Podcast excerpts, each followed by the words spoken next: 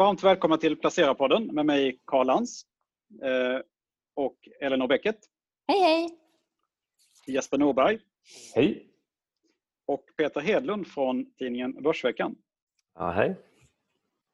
Idag ska vi prata massa ämnen. Vi har eh, till exempel SBB på agendan. Vi har spelbolag, eh, Wirecard och amorteringsfria lån. Vi ska prata vacciner och digitalisering. Men först tänkte jag att vi börjar med börsen. Jag ser att Nasdaq ligger på plus för i år. Mm. Vilket är lite otroligt med tanke på hur utvecklingen har varit i övrigt. Vad tror ni om fortsättningen härifrån? 10 000 kronors frågan. Eh, men jag tycker nog ändå att jag pratar med allt fler som inte tycker det är helt galet. Eh, ändå. Mm. Jag, sen, sen ska man väl komma ihåg att Nasdaq är väldigt tekniktungt. Va?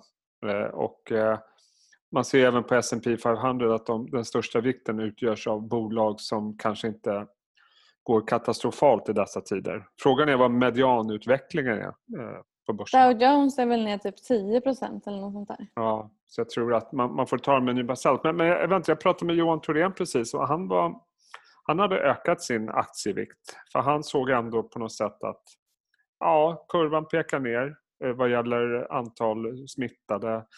Eh, ja, alla vet att det är katastrofala makrosiffror. Det är ingen mm. nyhet. Mm. Eh, han tror inte att... Han ser, vi ser att produktionen börjar komma igång, inte bara i Kina utan även i Europa och även i USA så småningom. Att han trodde liksom att det kan inte bli värre så här. Och kommer en ny våg, man kan inte låsa in folk en gång till. Mm. Så att han eh, räknar, och det hör jag nog från fler och fler, att man, ja, men det blir nog inte jävligare än så här. Men sen är det klart att lite konstigt är det kanske att börsen är på så höga nivåer. Men jag men tror man människor blickar framåt. Är man inte rädd för följdeffekterna av alla de här som, som blivit av med jobbet då? Jo, jag är ju det. Eh, att det kanske tar längre tid än väntat att eh, få tillbaks allting. Och när, när kommer vi nå tillbaks till normaltillstånd, det vill säga normaltillstånd så som vi kände, det, kände till det innan pandemin? Det, det tror jag inte tar någon månad eller så. Det tar nog längre tid. Eh, men jag tror att börsen är ju alltid kraftigt framåtblickande och jag tror liksom att man ser att man kommer greja det. Och sen har vi förstås centralbankerna som har raderat all risk på jorden. Mm. Mm. Ja, börsen vill ju alltid vara optimist och jag tycker ju det har gått väldigt långt nu som du säger Jesper, att nu verkar folk tycka att ja, men det här det blåser över, vi kommer tillbaka mm. men vilken värld kommer vi tillbaka till då? Ja, jag ja. tror vår makroexpert Pekka Kente skrev att har stimulansen motsvarande 20% av BNP, alltså ökad skuld, så att du kommer tillbaka till en skuldsatt värld, du kommer ha konkurser, du kommer ha en hög arbetslöshet och sen ska allting rulla igång då med kanske mer försiktigt och leveranskedjor som har störningar och eh, någonstans måste man ändå betala tillbaka för allting man lånar nu. Mm. Eh, så att jag, ja, alltså tittar man på Italien till exempel, var 135 procent eh, skuld mot BNP innan krisen. Mm. Hur ser det ut efteråt? Kommer man någonsin komma ur det där skuldberget? Eller Grekland? jag tror att det blir väldigt stora utmaningar inom EU att komma på fötter igen.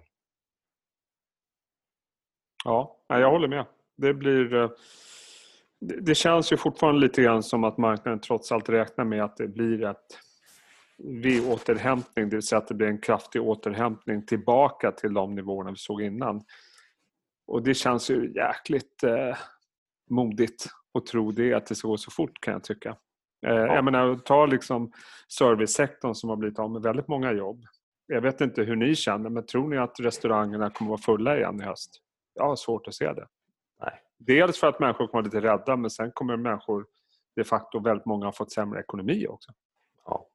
Men finns det inte en tröghetseffekt också, tänker jag, på att liksom ta tillbaka folk i arbete? Ja, Jämfört med när man, alltså, jag vet inte. Jag tänkte det måste vara ganska mycket eftersläpning på det. Ja, sen har ju dessutom den här tiden visat att det går att jobba hemifrån och ha mindre folk på kontoren och så vidare. Så att det kan ju bli en effektivisering på det sättet också. Att det blir mindre heltidsanställda och mindre kontorsytor och vad vet jag. Mm. Och ju mindre man så här- rör sig i- i stan eh, desto mindre spenderar man ju. Jag tror att det är många som har upptäckt det. Ja, sen är, sen är det väl så, är man orolig för sitt jobb och sin ekonomi då kanske man inte går ut och storshoppar. Liksom. Eh, jag, jag tror bara det att man har suttit hemma, jag har fasiken inte gjort av med en spänn tror jag. Har inte nätshoppat någonting då? Eh, och mat Mm. har jag nätshoppat.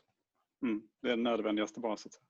Ja, jag, liksom, man behöver ju ingenting. Herregud, jag duschar ju knappt längre. Jo, det gör jag. Men, men eh, man, man liksom lever sitt lite isolerade liv på något sätt. Ja. Och det enda jag har köpt är att jag gick en sväng till MQ för jag tänkte att det är... Jag har inte gått på MQ sedan 2011 och handlat. Men jag tänkte Mm. att nu gör jag det för att ha det som minne av MQ. Du var inte ensam, eller hur? Jag var inte ensam, det var så fullt Nej. så att jag först vågade inte gå in i butiken så jag väntade ytterligare en vecka. Eh, Och då var nästan allting slutsålt. Men då lyckades jag köpa en skjorta som passade för att, eh, som ett minne. Så tänkte jag. Men då visade det sig nu att det kanske blir eh, uppköpt av någon där konkursbot Mm. då, så att det möjligen drivs vidare igen. Ja, vi får se. Så det var lite kul. Men jag tänker lite här, jag kollar lite på förloraraktierna som har tappat väldigt mycket, som fortfarande ligger väldigt kraftigt back i år. Eh, Och man kan ju säga att den här återhämtningen som skett är ändå väldigt ojämn. Det är ju teknikbolagen som har Mm. alltså, drivit hela den här uppgången.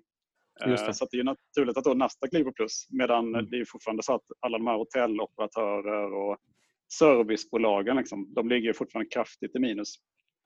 Så Ja. det, mm, det Och det, för, det förvränger ju lite synen på S&P 500 också eftersom det är en så Mm. stor eh, tyngd i S&P är de här eh, Amazon och Microsoft och de här Mm. bolagen som inte går katastrofalt i dessa tider. Eh, Nej. vilket gör att det blir lite skevt sådär, kan man tycka. Mm. Så har det ju varit länge, så var det ju innan också givetvis. Men det kanske dras till sin spets nu. Precis. Mm. Jag tänker vi ska snacka om eh, lite fastigheter. Då. Kanske lite SBB var ju... Det hände ju något i veckan här eh, som eh, var lite jobbigt för bolaget. Eh, där det var en, eh, en misstanke om eh, insideraffären när Hemfosa köptes upp. Mm. Vad, eh, vad, vad säger ni spontant om den reaktionen på, på, på det som hände?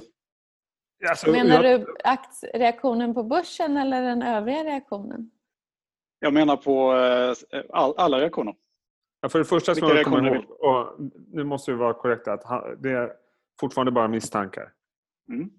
Fälld. Men jag förstår väl att aktien i SBB tog så mycket stryk eh, initialt eh, för, eftersom Ilja är så starkt förknippad till bolaget. Så att den Mm. reaktionen förstår jag. Det hade nog hänt i vilket bolag som helst som har en stark eh, ägare och ledare. Men sen får vi se vad som händer. Det, the jury is still out, eller vad man säger. Det, det är fortfarande bara misstankar. Alla, så vitt jag vet, är släppta på fri fot av de här personerna. Så Det var risk för eh, nedvärdering nu tror jag också av, eh, Jaha, det av kreditbetyget. Det kom precis nu, okej. Asså, såg jag. det är typiskt. Jag blir alltid liksom, eh, överrumplad av nyheterna. Jag var in på kontoret i veckan och så skulle jag gå och hämta kaffe och så i korridoren så möter jag en kollega som säger bara Ja, vad säger de om SBB? Jag bara, ja men det var en bra Q1, riktigt starkt. Han bara, nej nej, Ilja är anhållen. Jag bara, va? Så, aha. så nu är kreditbetyget i risk. På vilka grunder då? Ja. Ja, jag såg bara att det, det flashade förbi så att säga. För att, eh, Ja, eh, varför, du- varför sänka med det nu? Kan man undra. Det ligger på bolaget och inte på Ilja så jag tycker det låter väldigt märkligt. Ja. Mm. Ja, ja. Nej, men det Vad var säger du då intressant. Peter? Du har väl ändå lite koll på SBB. Vad säger du om, börs, alltså om reaktionen på aktien? Gick ner 40 procent och sen återhämtade den sig lite. Men... Ja, det, det var väl tydligt att det var en överreaktion men, men det blir ofta så där för att det är folk som har belåning och så går det in såna här stopplossar och folk tvingas sälja. Och här gick det ju så fruktansvärt fort så jag tror att även bankerna hann inte ens ringa upp kunderna och säga att de är och måste sälja utan de bara tvångssålde. Så att den, den verkligen föll igenom där och återhämtade sig ganska fort också, stängde väl minus 18. Sen är det alltid svårt att säga hur mycket det ska gå ner för Ilja är väldigt viktig för bolaget men samtidigt är det ju fastigheter vi pratar om som ändå står där och rena förvaltningsorganisationen tjänar ju två kronor per aktie som de står och går nu. Så att det är väl klart att det, det kan bli mindre transaktioner och eh, möjligtvis dyrare upplåning för Ilja har varit fantastiskt duktig på att eh, hitta billig upplåning. Lånade Mm. till 1 procent eh, här senast. Så att eh, det är klart att det är negativt för aktien men någonstans så finns det en botten också. Det har ett substansvärde runt 19-20 kronor. Så att, att den där ska handlas under 15, det var nere och vände på 11 kronor som värst under dagen. Det, det känns faktiskt helt befängt. Om man nu inte var rädd för att, att Ilja var anhållen på grunder kopplade till SBB, att det var några gamla avtal som har tillkommit på oegentligheter eller något som skulle drabba bolaget direkt. Men, men annars är det väldigt eh, svårt att se att, Ska, att den där får jag bara lägga, lägga till angående kreditbetyg? Jag tittar på skärmarna nu. S&P säger att man har satt kreditbetyget på bevakning för en eventuell sänkning, står det i rubriken. Mm. Så de har inte Mm. sänkt. Nej. Utan de, de, eh, förmodligen gör de väl det under tiden det här pågår tills man vet eh, om, om eh, han blir helt frikänd eller inte. Misstänker. Mm. Nej, men det är intressant det du säger Peter. Eh, man, man får ju ändå vara imponerad av vad han har gjort med det här bolaget de senaste åren. Sen kanske det har gått lite snabbt, det kan man ha olika åsikter om. Men, eh, och sen är det väl, rätta mig om jag har fel Peter, men är det inte relativt stabila fastigheter? Utan att veta någonting om värderingarna på de här fastigheterna. Men, men det är väl hyggligt defensiv portfölj om man kan prata om det i den här sektorn. Ja, det är hyresrätter. eh, Ja, vad kan det vara nu? De har ju sålt en del men, men säg att det är ja, men någonstans mellan 10-20 procent. Eh, sen är det samhällsfastigheter den övervägande majoriteten och sen finns det väl en, säg, ytterligare 5-10 procent av kontor eller andra, Mm. andra fastigheter. Så det ska ju vara bland det tryggaste man, man kan hitta. Hyresrätter i, i Stockholm är väl det, tryggaste som finns. Så här är det mycket ute i landet också. Jag tittade i årsredovisningen nyss och det är ju, halva beståndet är ju övriga Sverige, alltså utanför eh, Stockholm, Malmö, Göteborg. Så det är klart att där kan det väl finnas lite frågetecken om, om det är på vissa avfolkningsorter. Mm. Eh, jag vet faktiskt inte hur, hur exponerad man är där men, men överlag så, så ska ju samhällsfastigheter vara väldigt tryggt. Ja. ja, intressant att följa det här hur som helst. Hur det går. Mm. Yes. Eh, jag själv för egen del har ju kollat på en, eh, eller en aktie jag följer heter ju eh, tyska Wirecard som sysslar med betaltjänstlösningar.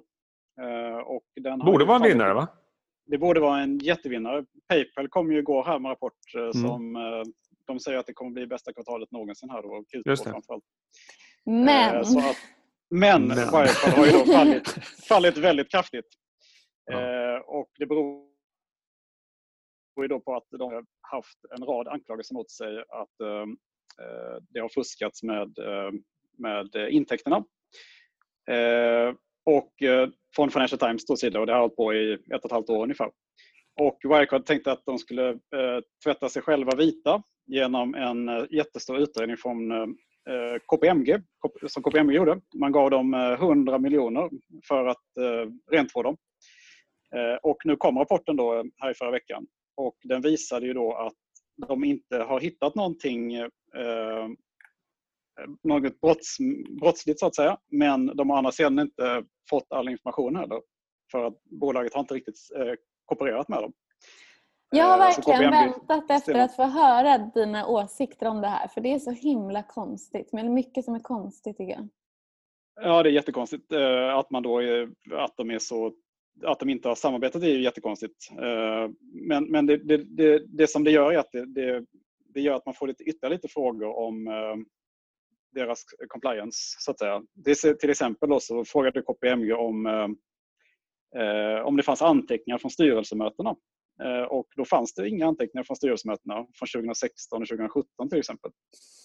Eh, men sen kom de anteckningarna, och det här pratar vi då ett bolag som är, är värderat till, eh, eller var värderat till i alla fall 16 miljarder euro. Då, så det är ett ganska stort bolag.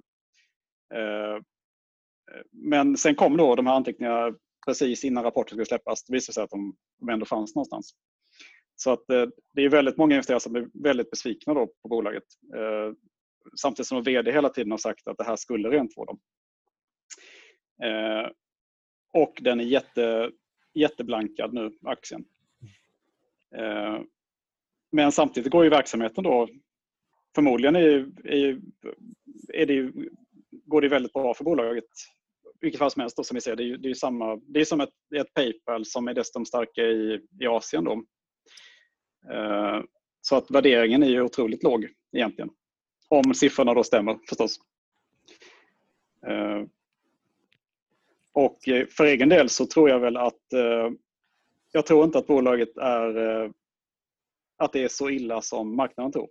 Eh, utan jag tror att det mesta stämmer faktiskt. Eh, sen kan det hända att det har skötts lite, lite dåligt och att, eller att bolaget har skötts lite som en startup. Eftersom det har vuxit så otroligt snabbt. Det har vuxit med liksom 30% per år då under 15 års tid.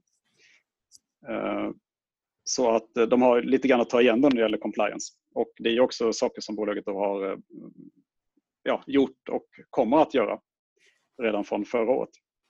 Men, men det stora problemet här, det stora kritiken är att man använder då eh, mellanhänder så att säga. Och det har man gjort, eh, alltså tredje, tredjepartslösningar och det är där man inte har kunnat kontrollera då, eh, omsättningen riktigt. Och det är där man tror att det kan ha varit upplåst också. Då. Det är det som kritiken har varit. Men om man ser på värderingen nu så är det även om Wirecard skulle ta bort de här tredjepartslösningarna så är bolaget eh, jättelågt värderat.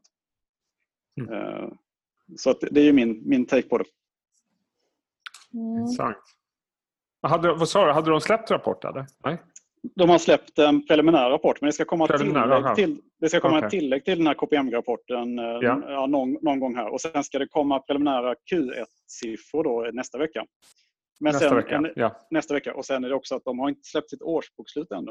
Eh, eftersom Ernst Young då har inte kunnat eh, mm. göra det eftersom KPMG-rapporten har dragit ut på tiden. Okay. Och, den släpps inte förrän i juni. Och det är också en sak att då många har blivit osäkra nu och inte sagt att till exempel har Morgan Stanley sagt att vi kan inte sätta någon riktkurs på det här bolaget längre. För mm. att vi har inga siffror liksom att gå på. Samtidigt såg jag att eh, Barclays idag hade satt en riktkurs på som var långt över... 200 satte de. Eh, men ja. de satte neutral då eftersom de inte, eftersom de inte vet. Mm. Men, men eh, eventuella triggers här kan ju vara då att, att Q, gissningsvis är Q1 ganska bra och sen kommer ju då, om EU undertecknar bokslutet där, så kommer det, bara det kommer nog vara en trigger uppåt i aktien. Mm. Men samtidigt har vi ju då risken att ja, att det kommer ytterligare någonting negativt såklart. Så att... Uh, mm. Ja, inte det enklaste caset. Vad sa du till? Du väljer inte de enklaste casen. Nej. Det är ganska binärt. Mm. Men det är spännande. Mm. En följetong. Yes. Mm. Uh, ja, Elinor, du hade tittat lite uh, amorteringsfritt här. En annan ja. grej. Mm. Ja. Kan du berätta lite om det kanske? Ni som amorterar, tar ni chansen att spara de pengarna nu istället på börsen? Eh, vi har faktiskt inte bestämt oss än. Men jag tror inte det. Jag tror jag fortsätter amortera. Ja, det är väl klokt. Nej, ja. men eh, det är väl inte så mycket. Det, är, det som är, eh, det är ju att Finansinspektionen, från, att, från början så sa man att de som riskerar att ja, tappa inkomst helt enkelt eller redan har gjort det får ha amorteringsfritt om man vill mm. Eh, då i en viss period. Och så förlängde de den här perioden och sa att nu får alla ha det och liksom ganska uppmuntrande till bankerna att, eh, eh, att göra det här för alla. Så i praktiken får alltså vem som helst ehm, eh, pausa sin amortering till 31 augusti nästa år Mm. Eh, och det, är ju, eh, det kan ju vara, både vara en bra och en dålig idé beroende på vad man har tänkt att göra med pengarna. Men det är ju helt klart eh, otroligt bra för dem som sitter i en liten ekonomisk grävsax just nu och kanske har en dålig buffert. För eh, det är ju, amortering är ju en typ av sparande som såklart är väldigt bra. Men eh, det är ju inga pengar man kan använda för att sätta mat på bordet om det behövs. Sen så verkar det ju som att eftersom att det är så brett som man nu har gjort och att alla har tillgång till det så är det väl också ett sätt att stimulera hela ekonomin. Hur pass stor stimulans kan det vara? Liksom? Har du, jag har vet inte riktigt. Jag har inga siffror på hur många det är som nu har tagit det men det var ju tusen, tusentals redan liksom precis i början. När det Mm. inte var så att Mm. det bara var att trycka på en knapp. Liksom. Eller nu överdriver jag lite men ni fattar vad jag menar. Så ehm, jag tror nog att det är eh, eh, men för den egna privatekonomins skull så är det väl kanske inte just konsumtion som de här pengarna ska användas till utan som sagt ett buffertsparande. Om man inte har det eller eh, eh, om man har en låg belåningsgrad då kan man ju eh, investera dem alltså, någon form av, alltså på börsen. Eftersom att vi har så låga räntor nu så du kommer sannolikt få eh, högre avkastning över tid i alla fall för de pengarna. Mm. Så Mm, ja, det ska bli kan- intressant att se här om eh, någon månad till hur många det är som har utnyttjat det här. Mm, verkligen. Ja. Ja, intressant. Mm. Eh, Peter, du, eh, du har ju rätt bra koll på spelbolag och sådär. Jag tänker att de har väl klarat sig extremt bra i den här krisen, eller? Ja, eh, det som har drabbats är ju då, de som har sportsbetting. Till exempel.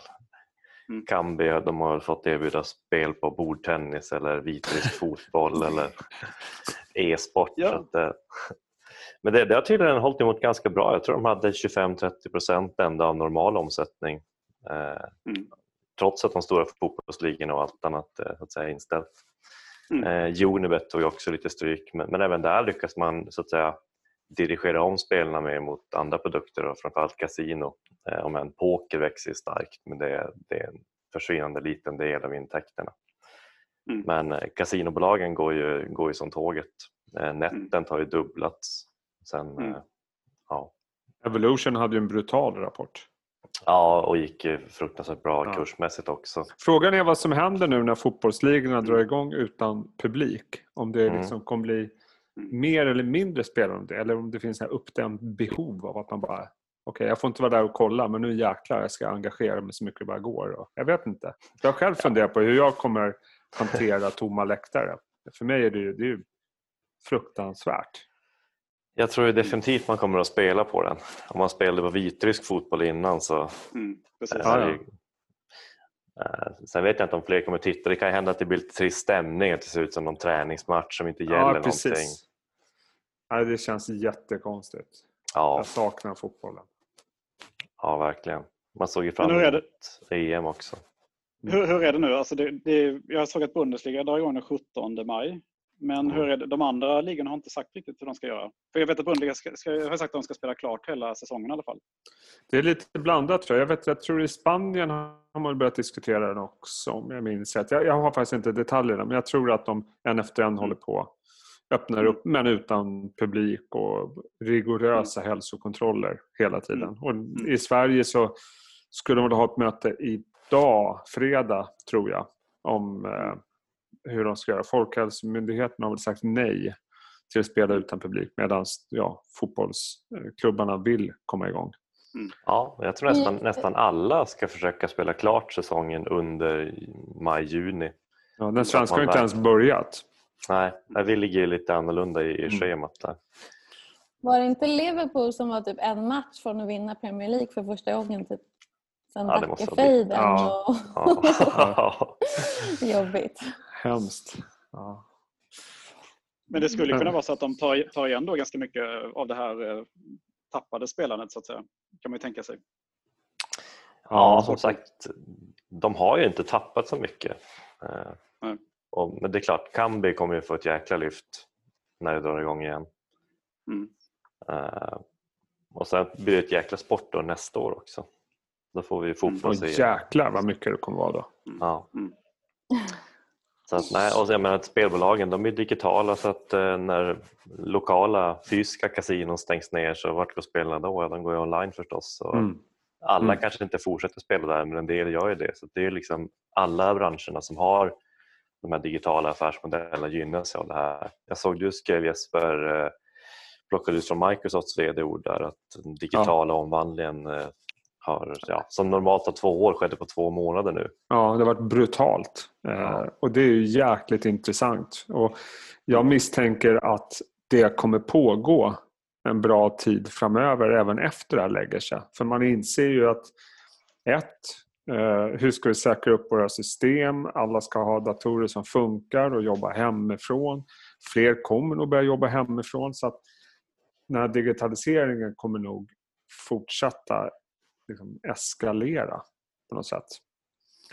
Eh, vilket är väldigt intressant. Och det ser man ju också, jag menar, om man tittar på vi pratade tidigare om liksom, allt var nattsvart men börsen har ändå gått upp. Men det finns ju faktiskt affärer som görs i de här tiderna. Jag menar, Sinch gjorde ett jättestort förvärv. Embracer gjorde en riktad emission och fick igenom Oncopeptides inom bioteknik gör en riktad emission. Så det är verkligen så A och B-lag på något sätt. Mm.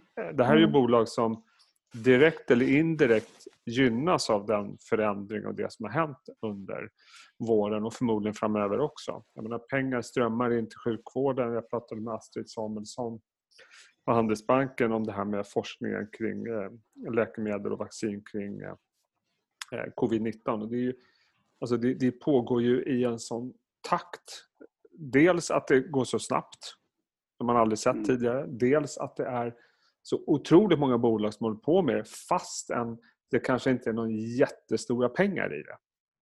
Jag menar, mm. de som tar fram läkemedel för covid-19, ja de kommer ju inte vara speciellt nödvändiga den dagen vi har ett vaccin. Eh, till Nej. exempel. Eh, och vaccin är ju inte någon högmarginalområde men ändå pågår det liksom en, en, en kamp som vi inte sett historiskt vad gäller att ta fram produkter för behandling och maskiner och allting. Även fast det är liksom, jag menar förr i tiden när jag började följa läkemedelsbolag för 20-25 år sedan. Då var det liksom, alla var ute efter de här stora produkterna. Mångmiljardprodukterna som sålde under lång tid och var superhöga marginaler. Nu är liksom alla vill ge sig in. Det handlar väl om goodwill men det handlar också om överlevnad för deras företag att bara köra. Jag menar, nu vet vi inte när vi får ett vaccin. De flesta pratar om 12-18 månader men det finns ju faktiskt ganska många som tror att det kan finnas vaccin på den här sidan årsskiftet. Inte i de volymerna som behövs för hela världen. Men ändå. I vanliga fall brukar det här ta 10-15 år att ta fram ett vaccin. Mm. Det här har hållit på med sedan januari. Vi är inne i mm. maj. Det, mm. det är helt ofattbart vilket tempo som, som vi ser och pengarna som investeras i det. Frågan är om någon kommer våga ta det där vaccinet om det kommer för snabbt, tänker jag. Ja, men de kommer ju liksom inte släppa ut någonting. Vi har ju liksom tidigare vaccin i färskt minne men, men, det är klart att säkerhetsaspekten kommer vara otroligt viktig. Och det är därför de mm. här, liksom, nu, i och med Remdesivir från Gilead, nu har de fått ett nytt namn som jag inte kommer ihåg. Nu börjar ju liksom ändå eh, paletten av produkter som sjukvården kan använda ö, kommer ju öka hela mm. tiden fram till ett vaccin. Så att även om den här Gileads produkt är riktad mot en ganska liten del av patientgruppen, de som är mest sjuka, mm. så är det ändå ett litet steg för att liksom trycka ner den här kurvan, öka hoppet mm. lite grann. Det, din intervju på, där med Astrid var jätteintressant. Tycker jag. Det finns ju så många projekt som pågår mm. och just för att det är inte bara är liksom att det här ska vi tjäna pengar på för de kommer nog inte tjäna så mycket pengar på det. Mm. Det är liksom inte det här som, det, som kommer vara liksom det som höjer vinsten utan kanske så, att, så att det, det tycker jag ändå är på något sätt något gott man tar med sig ur det här. Mm. Att man kan Jesper, mobilisera. Jesper, du som är eh, expert på den här sektorn. Eh, jag tänker att hur ser du liksom bortanför den här pandemin? Då? Jag tänker lite så att det jag hör är att investeringarna i sjukhus och liksom medtech och allt det där kommer ju generellt öka väldigt mycket. Till exempel i Kina väldigt underinvesterade i den här sektorn. Mm. Så att det finns många som spekulerar om att, att sektorn kommer att få sig ett jättelyft här under det kommande decenniet kanske på grund av pandemin. Ja, sen har väl, det har väl visat sig också att nästan alla länder har varit underdimensionerade för den här typen av... Nu, nu är det inte mm. pandemier varje år, som man kommer ihåg. Men jag tror att alla har liksom insett att vi vill inte hamna i den här situationen en gång till. Mm. Att vi kanske inte är förberedda, att vi inte har tillräckligt med utrustning. Nej. Så jag tror som du, jag tror det kommer investera. Sen kommer det givetvis vara extrema volymer som vi ser nu, så jämförelsesiffrorna om man ska prata kvartalsrapportspråk kanske kommer vara svåra. Men jag tror jag hörde eh, någon intervju med Getinges VD, jag tror faktiskt det var på EFN, som hade han sa liksom att Nej, men det här kommer pågå i flera kvartal. kommer vi se liksom en bra efterfrågan på ventilatorer. Och Mm. Sen ska det byggas upp beredskapslager och så vidare. Och igen, vi kanske inte har ett vaccin förrän om 12 18 månader. Mm. Så, att, så att det är ganska lång tid framöver som det måste investeras för. Och även som du är inne på, efter det har lagt sig Mm. så tror jag opinionen, den offentliga opinionen mot politiker att nu får ni fasiken biffa upp det här med äldrevård, sjukhus och så vidare. Mm. Eh, kosta vad det kosta vill i princip. Eh, det här ska, får aldrig hända igen. Att vi Mm. låter eh, sånt här, att inte vara förberedda på när Mm. det här händer. För alla verkar ju säga att det kommer ju hända igen. Mm. Eh, Ja, och, och det har ju hänt historiskt. Alltså Ja. om man kollar några decennier tillbaka. Och det kommer säkert vara mycket konsolidering, biotechbolag, forskningsbolag. Det kommer ju liksom hända mycket grejer i den här branschen framöver. Det tror jag Mm. man kan vara, utgå ifrån. Så att, eh, ja, är väldigt intressant. På det jätteintressant. Ja. Yes. Ja, just det. Ja, ska vi ta helg nu då, kanske? Nu tar vi helg. Ja. Ja. Ha det Ha så det så bra. Hej då. Hej.